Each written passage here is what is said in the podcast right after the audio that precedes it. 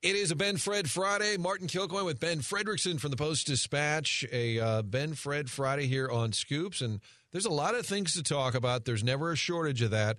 Let me just throw this at you. I think Nolan Arenado's stock is going to go up among fans based on what's happened in the baseball offseason. Like the money that's crazy. And, and I'll be one of the ones to admit early on when they said, oh, he could opt out.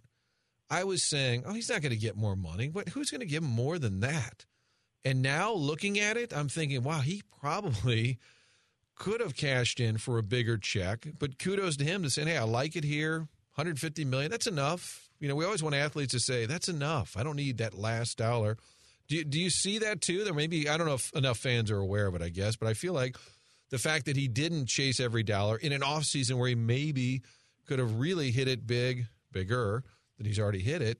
Do you think that enhances his stock? With the fans, it certainly should.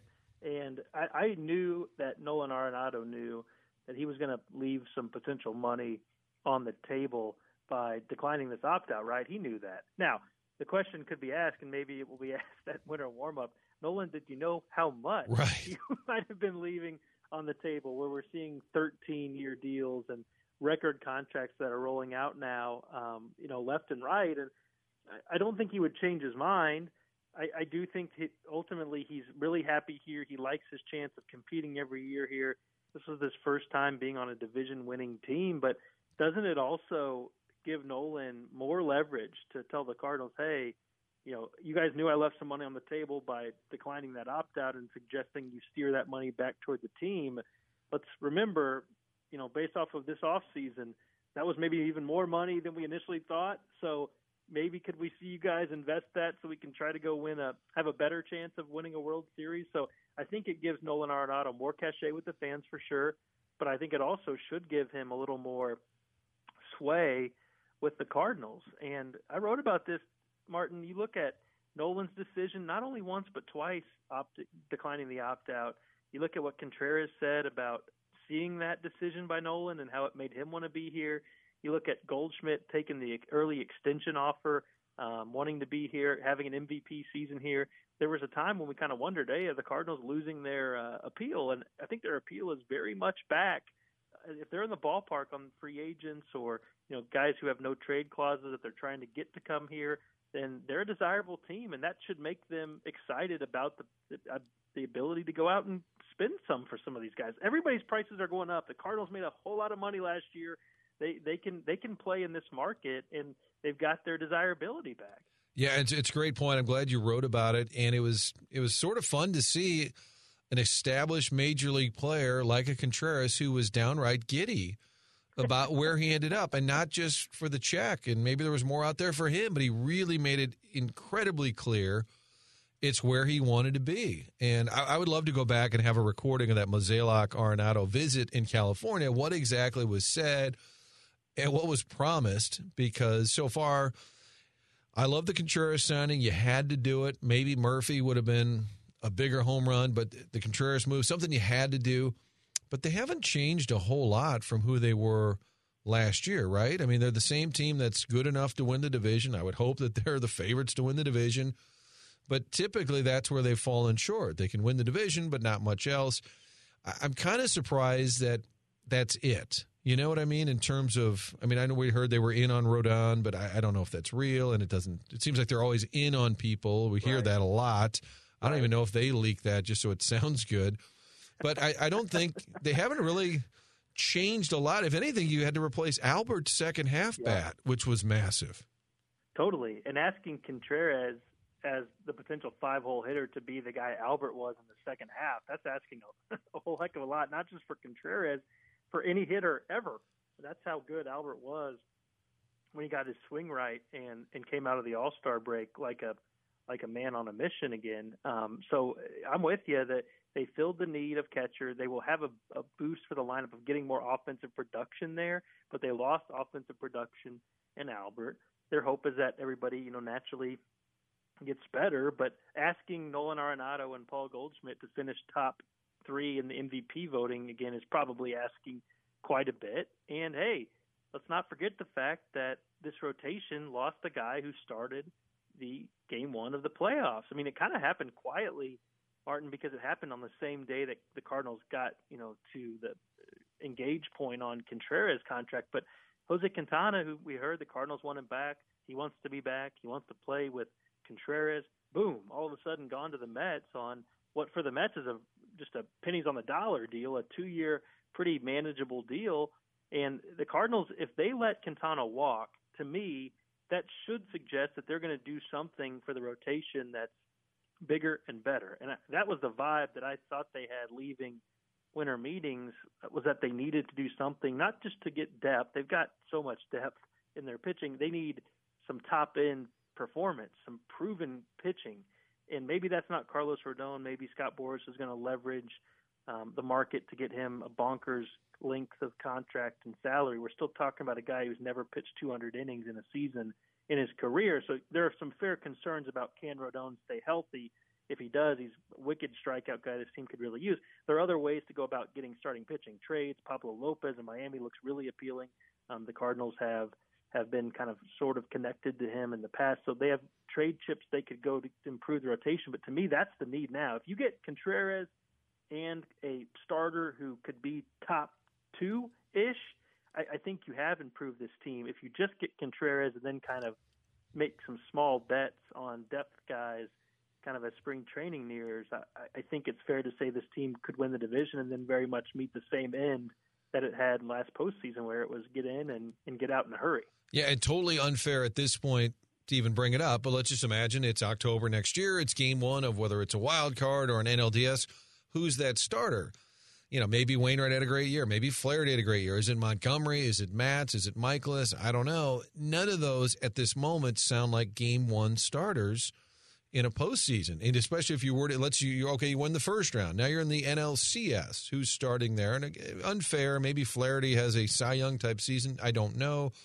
But just knowing what we do know, it, it does feel like there's still a little bit light in the rotation, especially on the top end. There is depth, as you talk about. There's always a, another another arm you can put into the mix, whether it's Hudson or maybe it's Woodford. They've got some names, but in terms of star power or high end starters, I they I do think they're short. Hopefully, they do realize that. I you know I don't know. I, I will give them credit for being up front. They and you were there. We were talking to John Mozeliak off to the side after the Contreras press conference, and he said, "Listen, we have a process. I know it's not very popular. they just keep telling us who they are." And we keep getting angry and saying, "Oh, spend some money." Go, and they're like, "We have a process we follow." And they, and I think Mo wants to jump up on a tail and said, "People, it's just not what we do." And I guess at some point, not so much as media because the job is to critique, but as fans, I wonder if you say, "Okay, I gotta, I gotta stop banging my head against the wall. This is who they are. Either I like what they do or I don't." You know, and yeah. you like the Cowboys, you know what Jerry Jones is all about. If you if you can't stand it, then maybe you better get a different team.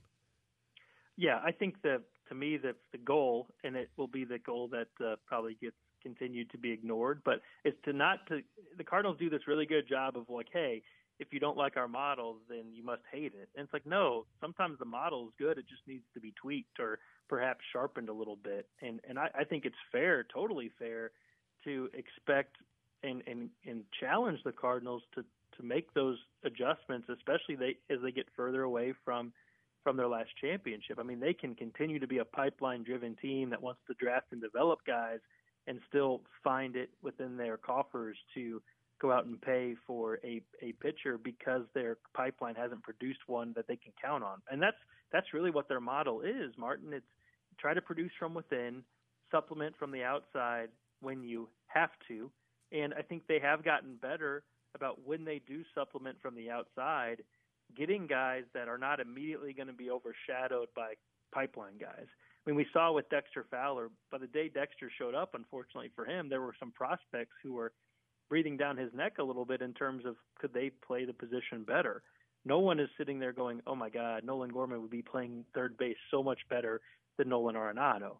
No one is saying, "Oh man, they really should have Jordan Walker at first base instead of Paul Goldschmidt." I feel the same way about Contreras. Maybe not everyone agrees as much with him, but I think he's going to be a good fit.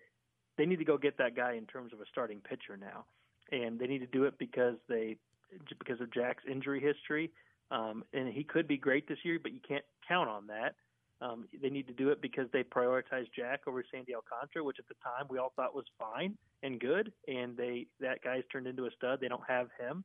Um, they've had injuries to to certain guys that are coming back. You know, you just don't know what Dakota Hudson's going to be.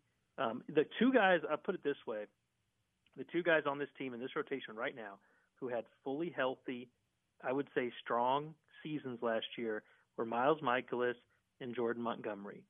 Adam Wainwright's mechanics fell off late. Other guys were either injured or coming back from injuries. So those are two guys, neither of which were good enough at the time to start the Cardinals' first postseason game, and that guy's now gone. You look at what the Cardinals faced from the Phillies. You look at what the Mets have. Um, they need some high-end help in their rotation, not later. They need it now, and maybe they try to go with what they have and try to add that guy at the trade deadline when teams are deciding if they're in or out or giving off rentals. But they to have that guy come spring training would would make them a much more dangerous team than kind of the the question mark collection they've got in their rotation right now. Mizzou football a week away from their bowl game, taking on Wake Forest. Um, a move that I, it's not a big move. I guess it's interesting. Maybe it's peculiar, but Bush Hamdan, who was the quarterbacks coach at Mizzou, takes the offensive coordinator job at Boise State. And Boise State, okay, it's not a Power Five, but it's a it's a big time program. He played there. A lot of reasons he would want to go there.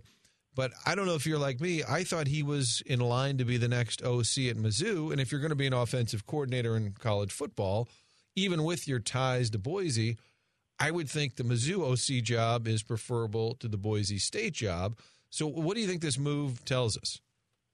Well, I guess to me, it immediately suggests that Bush didn't feel like he was going to get that job of being Mizzou's permanent play caller and I, I can see where if he found out, hey, you're not going to be the play caller, the offensive coordinator for Mizzou next year, and even though you did that job and did it well, the offense improved in those three games where he was calling the shots. Maybe it's a matter of well, if you if you want me to do it in the heat of the battle, but you don't want to give it to me for the full season, maybe it's time for me to look elsewhere. Um, he did play at Boise. He was a quarterback there it's really rare to see a guy leave the SEC to take a very similar role in a in a group of five school. Even more rare to see a guy do it and take like more than a hundred thousand dollar pay cut. So it makes me wonder if he was miffed that he wasn't going to be that next guy, which opens the question: Who is? Is, is Eli going to come and say, "Look, I can call the plays. I handed it over to Bush last year, but I'm taking it back over." Or is he going to say, "Look, when I got this extension and this and this raise, which was rushed. Of course, we I think we you and I both agree on that. He did get more money for his assistant pool, and he could use that to go target a you know a more a more proven or a more you know a more I guess sexier play caller, offensive coordinator type that he feels like can take his offense to a level that we haven't seen yet. But an interesting interesting kind of question that you know the Hamdan news people go okay the guy left people maybe didn't know who he was but he was also the quarterbacks coach and he was pretty tight with Brady Cook. So if you're poor Brady Cook, who has you know pledged to Mizzou under Barry Odom, you stayed around for the coaching change. You've everybody questions your job security every single week, and you, you stuck it out. You actually got better as the season went along, as Hamdan was calling plays, and all of a sudden he's gone. It makes you wonder how that could be affected. One of the quarterbacks that he had committed from the for one of the upcoming classes was a four star out of the Washington area, and it makes you wonder if that holds. It also, to me, Martin, makes me wonder if Eli, knowing how Eli's always kind of looking and, and, and checking checking the, the way the wind's blowing in the transfer portal, it just makes me wonder. This is just me speculating if he's maybe looking at a, a offensive coordinator who could perhaps could bring in a quarterback too. We see that sometimes that package type deal, and it makes me wonder if he's hunting a play calling offensive coordinator who maybe has the ends on a transfer QB. Well, the stock you need to buy is whoever the former Mizzou defensive coordinator is. We saw with Ryan Walters leaves Mizzou, goes to Illinois. He's considered one of the greatest assistant coaches in the country. Now he's the head coach at Purdue. Steve Wilks, who things flamed out for him after one year in Columbia, is the interim coach of the NFL Carolina Panthers. Might get that job. So I guess Blake Baker's staying put. But if he leaves, good things are going to happen to him. It seems like. No kidding. I mean, put a futures bet on. Uh on Blake Baker. But how about Ryan Walters, man? He, I, I thought it was a disappointing thing for Walters when uh, Colorado hired Deion Sanders, and they go coach prime route. Totally understand why. I mean, you take a big swing there. Why not? But Walters had been a good fit potentially for that job in Colorado. So I kind of go, okay, well, he's probably going to stay at Illinois for another year. And then it was like, boom, no, he's going to go compete against Illinois. He's really been kind of uh, captured this momentum as an up and coming coach and seems like a, a great guy. I mean, in the times I've interacted with him at Mizzou, but it's a it, that's a that's a big jump for him. Not too long after he was more or less kind of mutually let go by Eli Drinkwitz, and the vibe at the time was like, hey, you know, you should probably go look for another gig type of thing, and he did, and I think he learned a lot from working with Bielema. But what a trajectory he's on. Wilks Martin, you remember how bad it was for Steve Wilks? It was like week four of last year. They they had this like cartoon defense against Tennessee. It just got epically destroyed. He was like halfway through the season talking publicly about not knowing if he should coach from the sideline or up in the coaching box. I mean, it was a mess. Yeah. And now here he is, like you know, they're they're rallying in Carolina to get him to be the the head job. It, it it's when when Steve Wilks was hired at SEC Media Days, one of the, the longtime broadcasters down there said, "Hey, just be careful. You know, you, you it's not always as easy as people think to go from the NFL to college. Everybody thinks it's a step down. It's not. It's a totally different game. Some guys just aren't made for it. And I guess Wilks found that out, and good credit to him. He got back, and now he could be in line for another head coaching job by getting back to the NFL, where he's clearly a better fit than he was in college. All right, college basketball, and I'll run through this quickly, but I would say, and you tell me where you disagree. Illinois, they're a tournament team. They're going to be a little up and down because they've got a lot of youth on that team, but that's a yep. that's a tournament team. SLU is an NIT team until proven otherwise. Very disappointing. And again, it's way early to say that, but that's the trajectory that they'd be on right now. Looks like you're going to have to win the Atlantic 10, not just the league, but probably going to have to win the conference tournament just to guarantee you get in. Right now, it doesn't look like a two bid league. And then Mizzou, probably not quite an NIT team despite the 9 0 start. Kansas sort of exposed in there. I like Gates. I like where they're headed. But I would say right now, I've got Illinois in, SLU in the NIT, and the Mizzou probably not quite an NIT team. And again, things can change, but that seems to be where things are headed. I'm with you all the way. Illinois ceiling sky high, and but they're going to have nights as kind of a young team where they go beat Texas, then turn around and get skunked by Penn State at home. Their talent level is is is way high. They got to put it all together with these new pieces, but I, I think they're the most talented of the, the three teams. SLU, I'm most disappointed in because this is Travis's best team. He knew it. He said it. If this team can't make the NCAA tournament, I, I do think if you're at SLU, you have to say, hey, what is the ceiling here, and have we hit it? Because this is the most talented team, and for it to be getting worse as the season goes along is disappointing. This team beat Memphis in Game Three you look up now, Martin, Memphis is beating Auburn, a team that SLU couldn't finish off. They're taking Alabama to the wire on the road. Why is Memphis getting better while SLU is is regressing? Disappointed there. You don't want to make a judgment in the middle of the season, but frustration in Midtown, and it's deserved. And Mizzou, it's a it's it's a byproduct of having the easiest schedule in the country before you play one of the best teams in the nation, and they they rolled into the Kansas game feeling pretty good. They've done a good job of building excitement for that game, but they're not on that level. Their defense is going to have to get just better. Um, good teams will backdoor them to death and take advantage of their aggressiveness. I do think they can learn from this. I think they'll be better against Illinois in the bragging rights game. But I tell you what, Martin, I'd sure would like to see Isaiah Mosley start to play some. Um, I know it's the mystery, biggest mystery in Missouri, what's going on there. But if they're going to be a, a team that has a chance of getting, you know, I think for Mizzou, if you can if you can make the NIT, that's a great season for Dennis Gates in year one.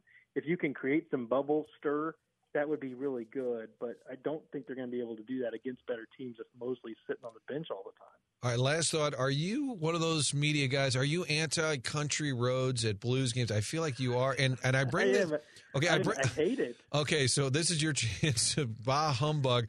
I'm at the game, and I rarely go to games, but on Sunday I'm sitting there with my wife and kids, and they start playing country roads, and I kind of forget about it. And they they're kind of singing along, and my wife goes, oh, "This is kind of fun. Why do they do this?" And I said, "Okay." It's a great debate in the media. Like, is it stupid? We're not from, especially that day they were playing Colorado, so it seemed even weirder singing a John Denver, you know, country roads, whatever. Take me home. I felt like we were in Colorado, not West Virginia, but um, they were like getting a kick out of it. And then I thought, well, you know what? Maybe if kids and families think it's fun, who who cares? I, that's how I should feel, and that's the sane way to feel. You're a healthier person, I think, mentally than I am. I it just I don't know why it makes my blood boil. I think because it's like it's it's already a thing in West Virginia with their sports. So I just feel like it's it's not it's it's it's just stolen. It's poached. It's not original. Um, and then the other thing, the song is actually I think this is correct. Someone tweet me if I'm if I'm making it up here. Um, I think the song is actually about Western Virginia, not about West Virginia.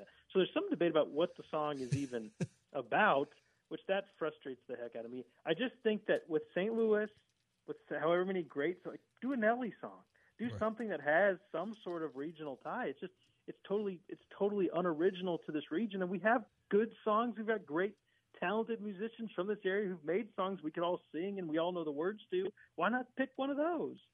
so not only is it what, not only the Blues need to get rid of it, West Virginia needs to get rid of it. To get rid of it. See, Virginia yeah, Cavaliers. It should be it should be canceled. The, yeah. this is this is like uh, Journey's "Don't Stop Believing." And I knew a guy in radio, a lawyer named Scott Sherman. He's from Detroit, and he said, "I hate when they sing that song." I said, "What do you care?" He goes, "Born and raised in South Detroit." He said, there is no South Detroit. There's water. He goes, there is. And I go, oh, that's interesting. I never thought of it that way. Yeah, it's like the directions being wrong in Wagon Wheel. Um, right. they, they got one of the, you know, the Cumberland Gap directions are wrong. And it's like people from that area, it drives them crazy.